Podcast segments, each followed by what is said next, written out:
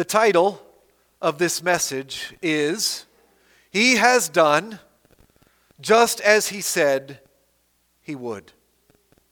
And the subject of that sentence is the Lord. The Lord has done just as He said He would do. Now, that should not be a surprise, right? I mean, we know from the rest of our Bibles that God always keeps His what? Promises. He is faithful in that way. Praise His name. But it might be a surprise to find out who says those words in today's chapter. It might be a very unlikely person to you and me to, to be saying, He has done just as He said He would. And it may not be very surprising that the Lord has done just as He said He would, but it's still pr- pretty scary. Because He said, because of what He said He would do. He said that He would burn down His own beloved city, or at least see that it was burnt down, and all of its citizens carried off into captivity. We've reached one of the lowest points in the whole story of the Old Testament the sack of Jerusalem and what came next. What I want to do today is to read through three chapters of God's holy word. The next six chapters basically tell the story in historical order of how Jerusalem fell and the chaos that followed, the aftermath.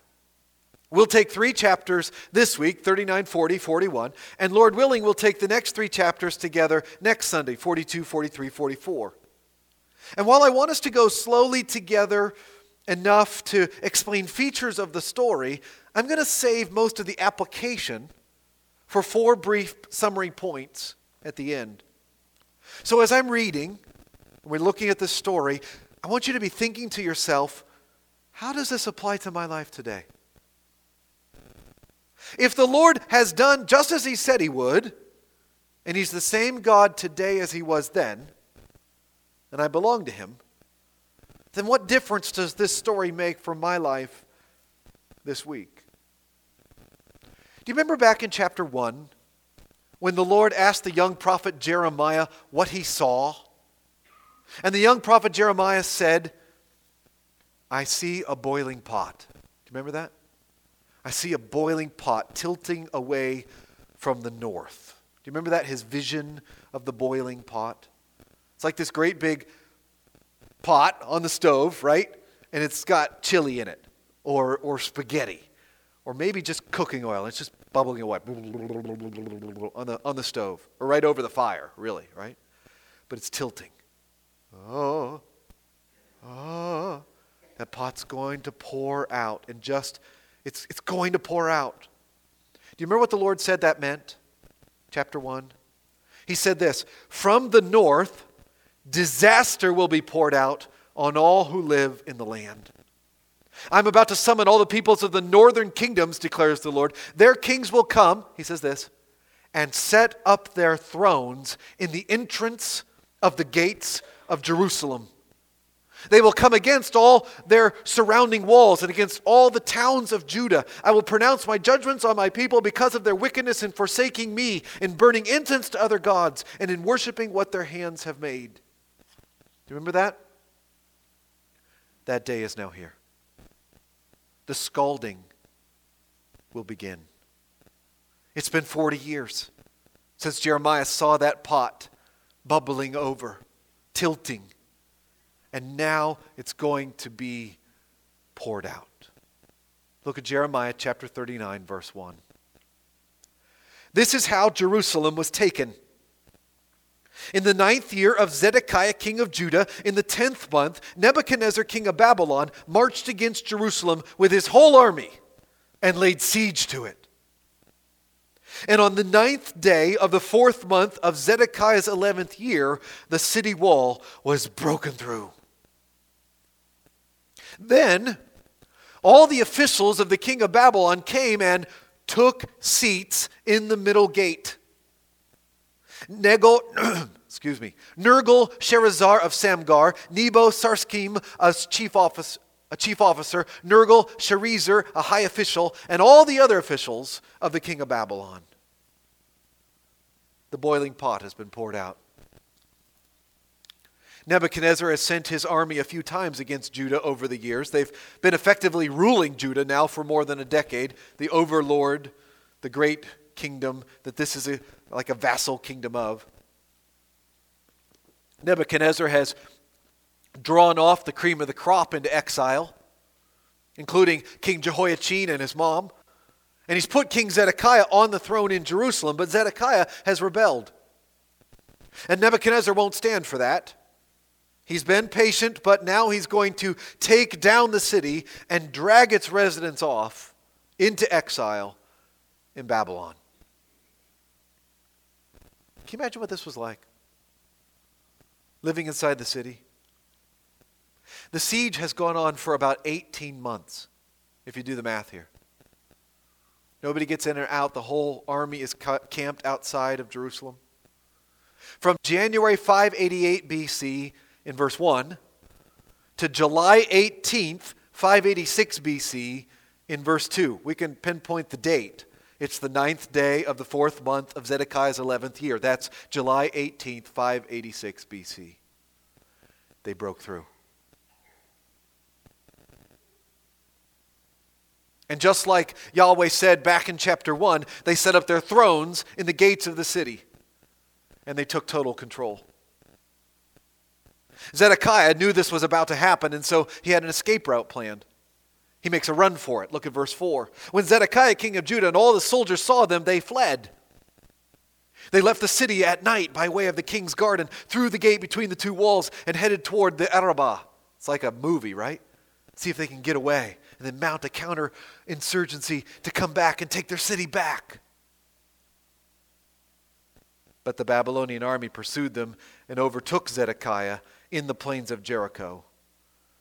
They captured him and took him to Nebuchadnezzar, king of Babylon, at Riblah in the land of Hamath, where he pronounced sentence on him. There at Riblah, the king of Babylon slaughtered the sons of Zedekiah before his eyes, and also killed all the nobles of Judah. Then he put out Zedekiah's eyes and bound him with bronze shackles to take him to Babylon. The Lord said this was going to happen too. We saw it in chapter 21, verse 7, chapter 34, verse 3, chapter 38, verses 14 through 23, just last week. The Lord said that Zedekiah would see Nebuchadnezzar with his own eyes and also not die of violence. So the last thing that Zedekiah ever saw was Nebuchadnezzar and Nebuchadnezzar killing his sons. But then he didn't die himself. He was taken off to Babylon, blind. And then they burnt his city. Verse 8.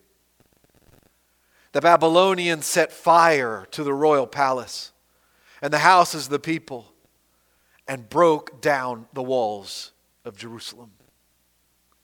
Well, what a short sentence to describe what an incomprehensibly awful thing that was for the people of Jerusalem. To see how Jeremiah felt about it, read the book of Lamentations. Have you read Lamentations recently? It starts, How deserted lies the city, once so full of people. How like a widow is she, who once was great among the nations. She who was queen among the provinces has now become a slave. Bitterly she weeps at night. Tears are upon her cheeks. That's beautiful. It's as beautiful as it is sad. Five chapters like that, full of sorrow and tears. These walls have been for them safety and security and shalom. They've now been broken down. The Babylonians have pulled them down. The city is no more. Just like the Lord said would happen. Chapter 28, verses 1 through 10, chapter 27, verses 1 through 15, chapter 32, verses 1 through 51, chapter 37, verses 1 through 10. and then the exile. Verse 9 Nebuzaradan, commander of the imperial guard, carried into exile to Babylon the people who remained in the city, along with those who had gone over to him and the rest of the people. Exile has occurred. Just like he said. The streets are empty. It's like a post apocalyptic world for them. The dystopian future has arrived. The majority have gone. Just a few scattered people here and there are left, mostly the poor, who didn't seem to be much of a threat. Verse 10. But, Muz- but Nebuzaradan, the commander of the guard, left behind in the land of Judah some of the poor people who owned nothing. And at that time, he gave them vineyards and fields. Isn't that interesting? These folks who too often were mistreated by their Jewish kinsmen are now given vineyards and fields by the pagans. The Lord moves in mysterious ways his justice to perform. And it's not just the poor who are surprisingly well treated, Jeremiah is too. Look at verse 11. Now, Nebuchadnezzar, king of Babylon, had given these orders about Jeremiah through Nebuzaradan, commander of the imperial guard Take him and look after him. Don't harm him, but do for him whatever he asks. So Nebuzaradan, the commander of the guard, Nebuchadnezzar, Nebuchadnezzar, a chief officer, Nergal Sharezer, a high official, and all the other officers of the king of Babylon sent and had Jeremiah taken out of the courtyard of the guard. They turned him over to Gedaliah, son of Ahikam, son of Shaphan, to take him back to his home. So he remained among his own people. You wonder how Nebuchadnezzar knew about Jeremiah, right? I guess word travels fast.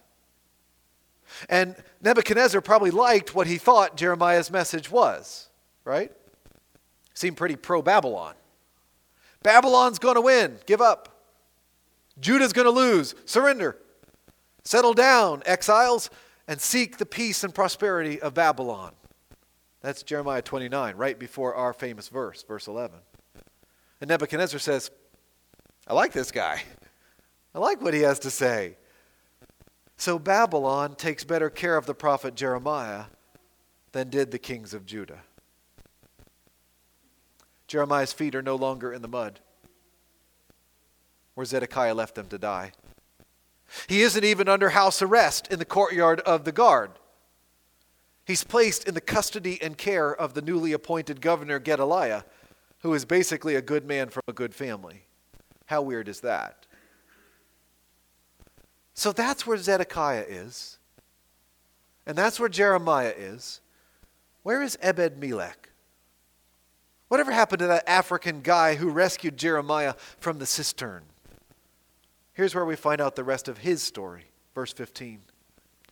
While Jeremiah had been confined in the courtyard of the guard, the word of the Lord came to him Go and tell Ebed Melech the Cushite this is what the Lord Almighty, the God of Israel, says I am about to fulfill my words against this city through disaster, not prosperity. At that time, they will be fulfilled before your eyes, but I will rescue you on that day, declares the Lord. You will not be handed over to those you fear. I will save you. You will not fall by the sword, but will escape with your life because you trust in me declares the Lord. Friends, those are the most hope filled words in these three chapters. A little beam of light in a dark room. Ebed Melech is saved. The rescuer is rescued, and not because he earned it. It doesn't say that he somehow earned his way to this salvation. It says that he's rescued because he trusted in the Lord. He put his faith in him. That's where his courage came from, so to speak to, to speak to those, uh, those uncomfortable words to the king. Ebed Melech put his confidence in the Lord. He was like the tree in chapter 17. Remember that tree, our, our last memory verse before this one? But blessed is the man who trusts in the Lord, whose confidence is in him. He will be like a tree planted, what? By the water that sends out its roots by the stream. It does not fear when heat comes. Its leaves are always green. It has no worries in a year of drought and never fails to bear fruit. That was Ebed Melech. he was a tree, flourishing because of his faith. But these last three verses of chapter 39 are also haunting verses because the Lord says that the destruction is imminent and it is the fulfillment of the Lord's promises. Look again at verse 16. This is what the Lord Almighty says, the God of Israel says I am about to fulfill my words against this city through disaster, not prosperity. At that time, they will be fulfilled before your eyes. In other words, he's going to do what he said he would do. And now he has. From my perspective, it would be fine to end the book right here. City's destroyed. Zedekiah is blind. Jeremiah and Ebed Melech are safe. Close the book. But that's not what Jeremiah did. It's not what the Lord did either. He has more for us to see. So we turn the page to chapter 40 and see what happened next. And in a word, it is chaos. More chaos, more judgment. Look at verse 1. The word came to Jeremiah from the Lord after Nebuzaradan, commander of the imperial guard, had released him at Ramah. He had found Jeremiah bound in chains among all the captives from Jerusalem and Judah who were being carried into exile in Babylon, to Babylon. Oops. Wait, what? Nebuchadnezzar had said to look after Jerusalem, but he has somehow gotten swept up and rearrested with the folks who are being shipped off to Babylon. that was probably okay with Jeremiah because he knows what he said in chapter 29. But Nebuzaradan is under strict orders to take care of him. So when he finds Jeremiah, he pulls him out of the lineup and he says something completely amazing to him. Look at verse 2. When the commander of the guard found Jeremiah, he said to him, Listen to this. The Lord your God decreed this disaster for this place. And now the Lord has brought it about. He has done just as he said he would. All this happened because you people sinned against the Lord and did not obey him. Did you see who said those words? You see who said the words of, of the title of the sermon for today? He has done just as he said he would. It was not the prophet, it was the pagan. Nebuzaradan said to Jeremiah, Yahweh your God poured out the boiling pot on Jerusalem. And it's because you folks are such sinners. Can you imagine the look on Jeremiah's face? In my mind, he's smiling he's shaking his head. He, he, he can't believe what he's hearing here. That's what I've been trying to say for 40 years, right? That's been my message. For 40 years, Jeremiah's been basically alone and just about the only person saying this publicly. And now it's actually the pagan who just conquered his city who's saying it back to him. Verse 1 says, The word came to Jeremiah from the Lord. But Jeremiah never delivers a prophecy in chapter 40. Nebuzaradan does, the pagan prophet. He sees what the Judahites refused to see. They have brought this on themselves, and God has followed through on all of his threats. He has done just as he said he would. Nebuzaradan invites Jeremiah to come with him to Babylon. That might have been a nice vacation. He was clearly being well treated, but Jeremiah decides to stay with the people in the land. Verse 4. But today I, Nebuzaradan, am freeing you, Jeremiah, from the chains on your wrists. Come with me to Babylon if you like, and I will look after you. But if you do not want to, then don't come. Look, the whole country lies before you. Go wherever you please. However, before Jeremiah turned to go, Nebuzaradan added, Go back to Gedaliah, son of Ahikam, the son of Shaphan, whom the king of Babylon has appointed over the towns of Judah, and live with him among the people. Or go anywhere else you please. Must have been amazingly freeing for Jeremiah for a change. After all these years of house arrest, cisterns, dungeons, at the hands of his own people. the sons of David. Then the commander gave him provisions and a present and let him go. So Jeremiah went to Gedaliah, son of Ahikam, at Mizpah and stayed with him among the people who were left behind in the land. I'd like to stop the story there. But of course, that's not the end of the story either. Here's what happened next. Verse 7. When all the army officers and their men who were still in the open country heard that the king of Babylon had appointed Gedaliah son of Ahikam as governor over the land and had put him in charge of the men, women, and children who were in the poorest in the land and who had not been carried into exile to Babylon, they came to Gedaliah at Mizpah. Ishmael, son of Nethaniah, Johanan and Jonathan, the sons of Kareah, Seraiah, son of Tanhumeth, the sons of Ephai the Netophathite, and Jaazaniah, the son of the Maacathite, and their men. Some of those guys are going to be important in the next few chapters. Gedaliah, son of Ahikam, the son of Shaphan, took an oath to reassure them and their men. Do not be afraid to serve the Babylonians, he said. Settle down in the land and serve the king of Babylon, and it will go well with you. I myself will stay at Mizpah to represent you before the Babylonians who come to us, but you are to harvest the wine, summer fruit, and oil, and put them in your storage jars, and live in the towns you've taken over.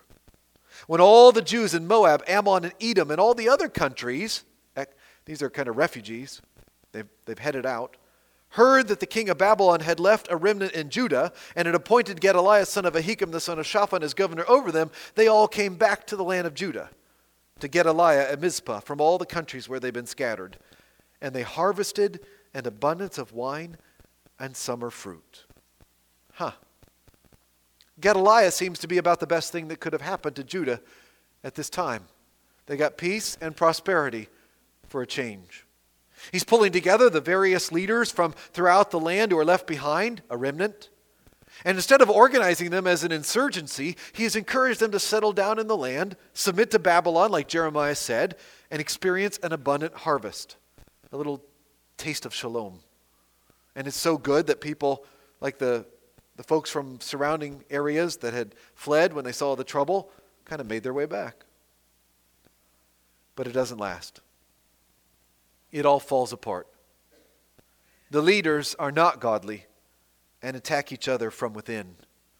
And they have attacks from without as well. Verse 13 Johanan, son of Kareah, and all the army officers still in the open country came to Gedaliah at Mizpah and said to him, Don't you know that Baalis, king of the Ammonites, has sent Ishmael, son of Nethaniah, to take your life?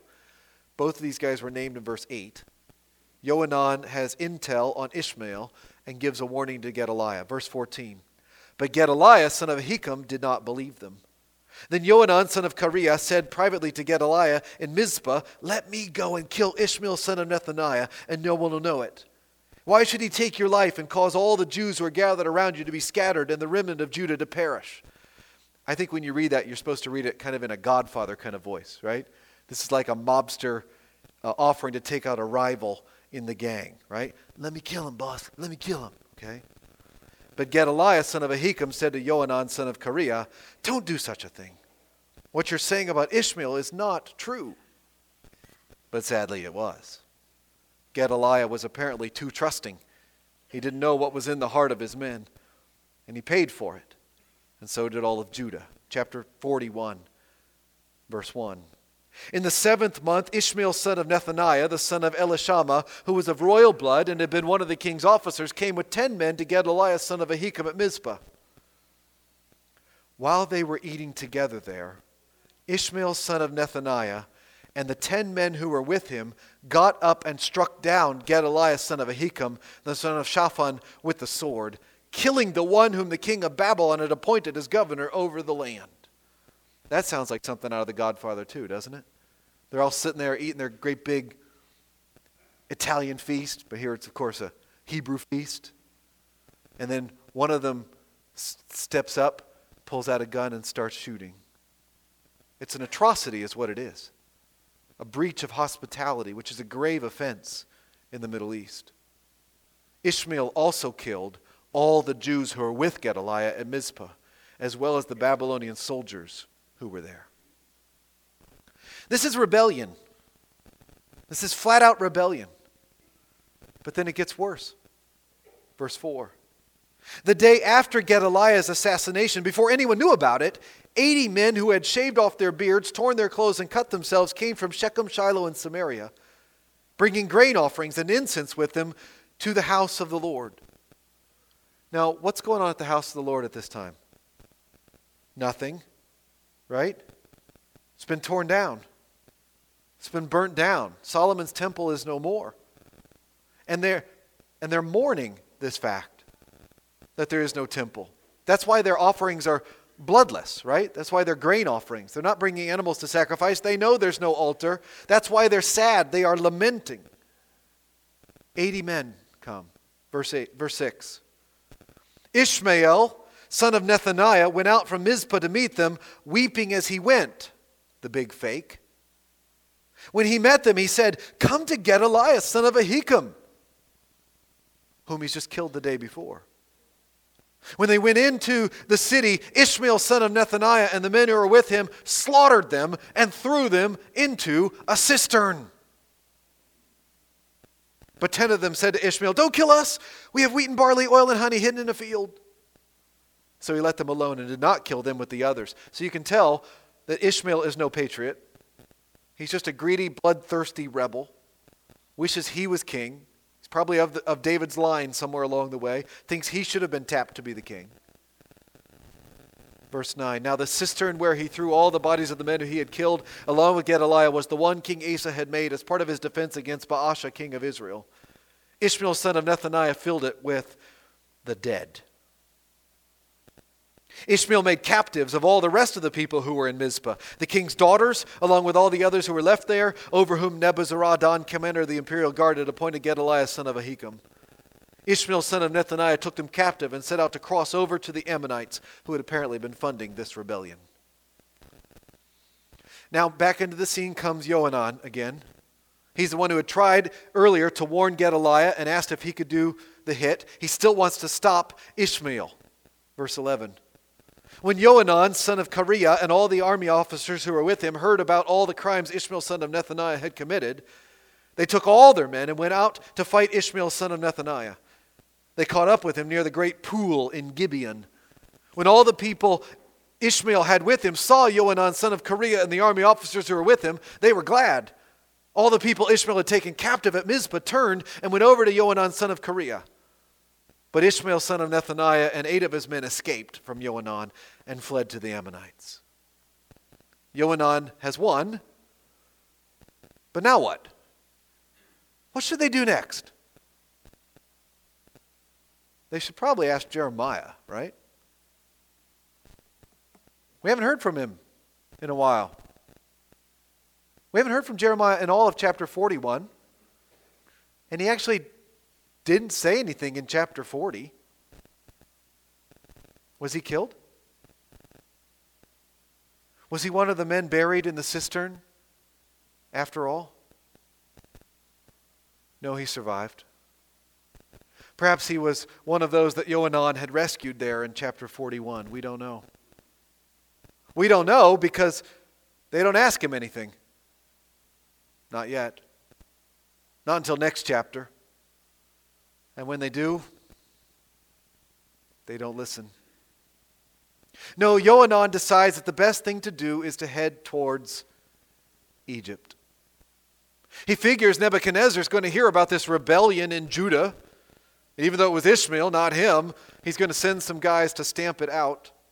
And anybody with a sword is in trouble of reprisal. So he panics and runs to the south. Verse 16. Then Johanan, son of Kareah, and all the army officers who were with him led away all the survivors from Mizpah, whom he had recovered from Ishmael, son of Nethaniah, after he had assassinated Gedaliah, son of Ahikam, the soldiers, women, children, and court officials he had brought from Gibeon. I think that includes Jeremiah. And they went on, stopping at Geruth Kimham, near Bethlehem, on their way to Egypt to escape the Babylonians. They were afraid of them because Ishmael, son of Nethaniah, had killed Gedaliah, son of Ahikam, whom the king of Babylon had appointed as governor over the land. Okay, that's three chapters. You've been thinking about application. What do you got? Obviously, we're still in the middle of the story of the end. There's more to come next week. But what points of application do you already have in your mind as you've been listening to this story? For me, the key thing here is what Nebuzaradan said to Jeremiah. That pagan guy really knew what was up. The Lord your God has decreed this disaster for this place. And now the Lord has brought it about. He has done just as he said he would. Here are four points of application to consider one, two, three, four. Number one, repent. Nebuzaradan said, All this happened because your people sinned against the Lord and did not obey him. The pagan said that.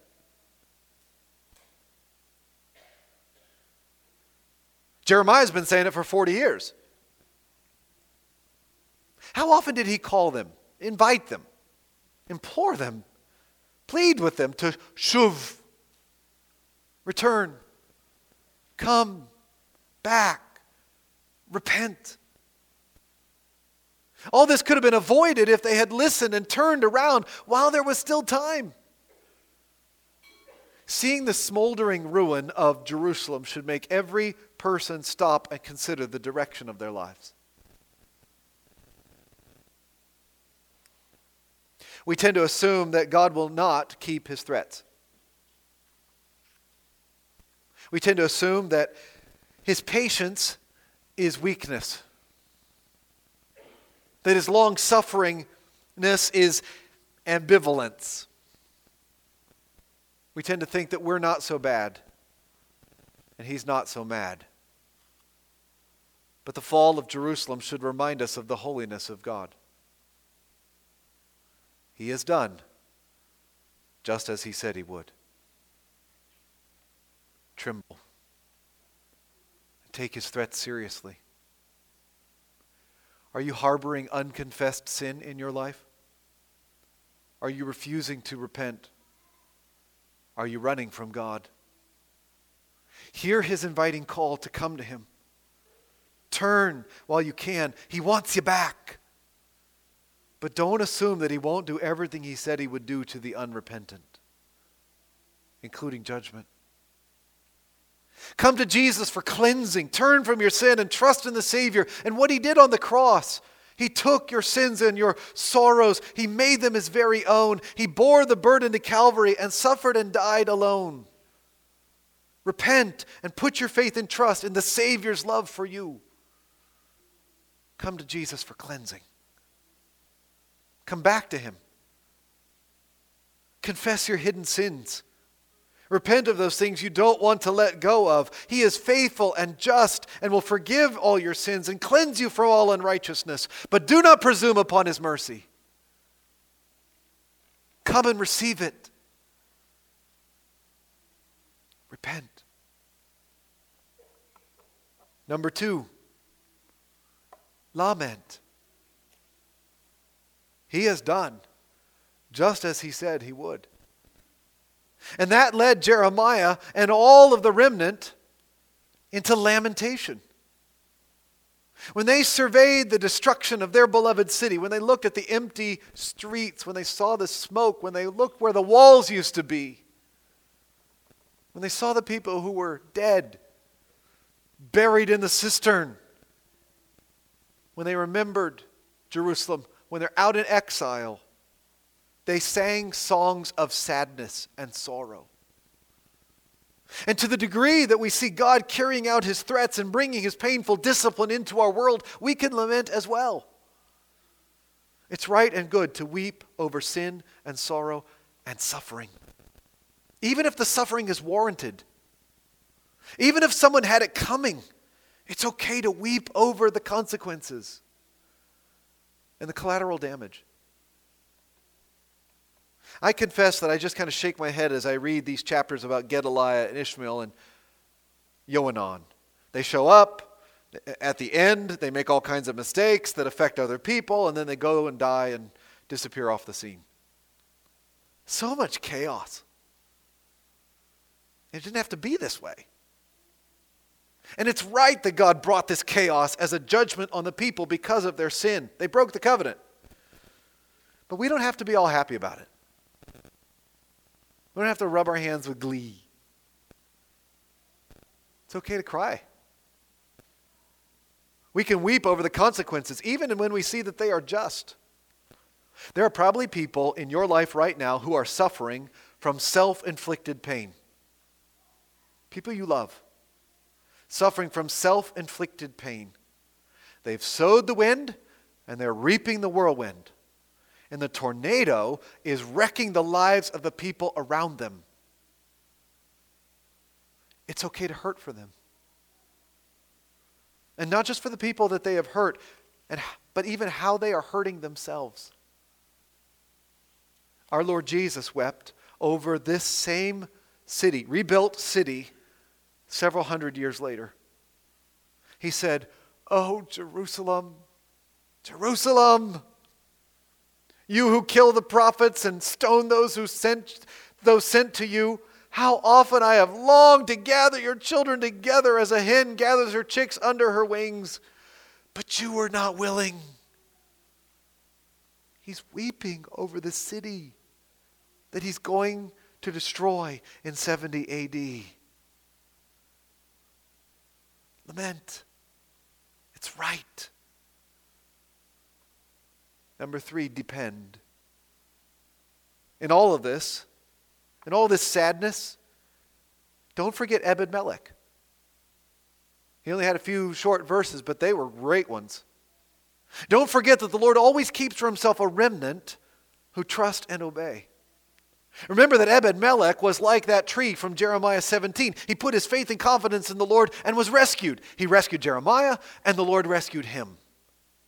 In, cha- in verse 18 of chapter 39, he said to Ebed Melech, I will save you. I, you will not fall by the sword, but will escape with your life because you trust in me, declares the Lord. Trust and obey. That's the way, right? Trust and obey. He has done just as he said he would. So we should too. We should put our faith and trust in him and then do what he asks us to do. What is he asking you to do these days? We may be in the book of failures, but there are still profiles of courage even in these dark chapters. Ebed Melech stepped out in faith and rescued Jeremiah from the mud. You and I can step out in faith and do whatever God has called us to do as well. Perhaps there's someone you need to invite to the wild game dinner in just a month. While Jamie was up here talking, you thought of who you might give a ticket to. Or maybe you thought, I could do that, that thing J- Jamie said, and that list of things that still need done. Or maybe you thought, I need to flat out talk to that one guy about Jesus. Or maybe you thought, fill in the blank. Trust and obey. Depend on God and then encourage, do what He says. And fourth and last, rejoice. Because He has done just as He said He would. I know it's scary because of what he said he was going to do. But if he will keep all of his threats to do what is bad, how much more will he keep all of his promises to do what is good? For I know the plans I have for you, declares the Lord. Plans to prosper you and not to harm you. Plans to give you hope and a future. Nebuzaradan might not have believed that one, but we do we believe that he will do just as he said he would. Amen?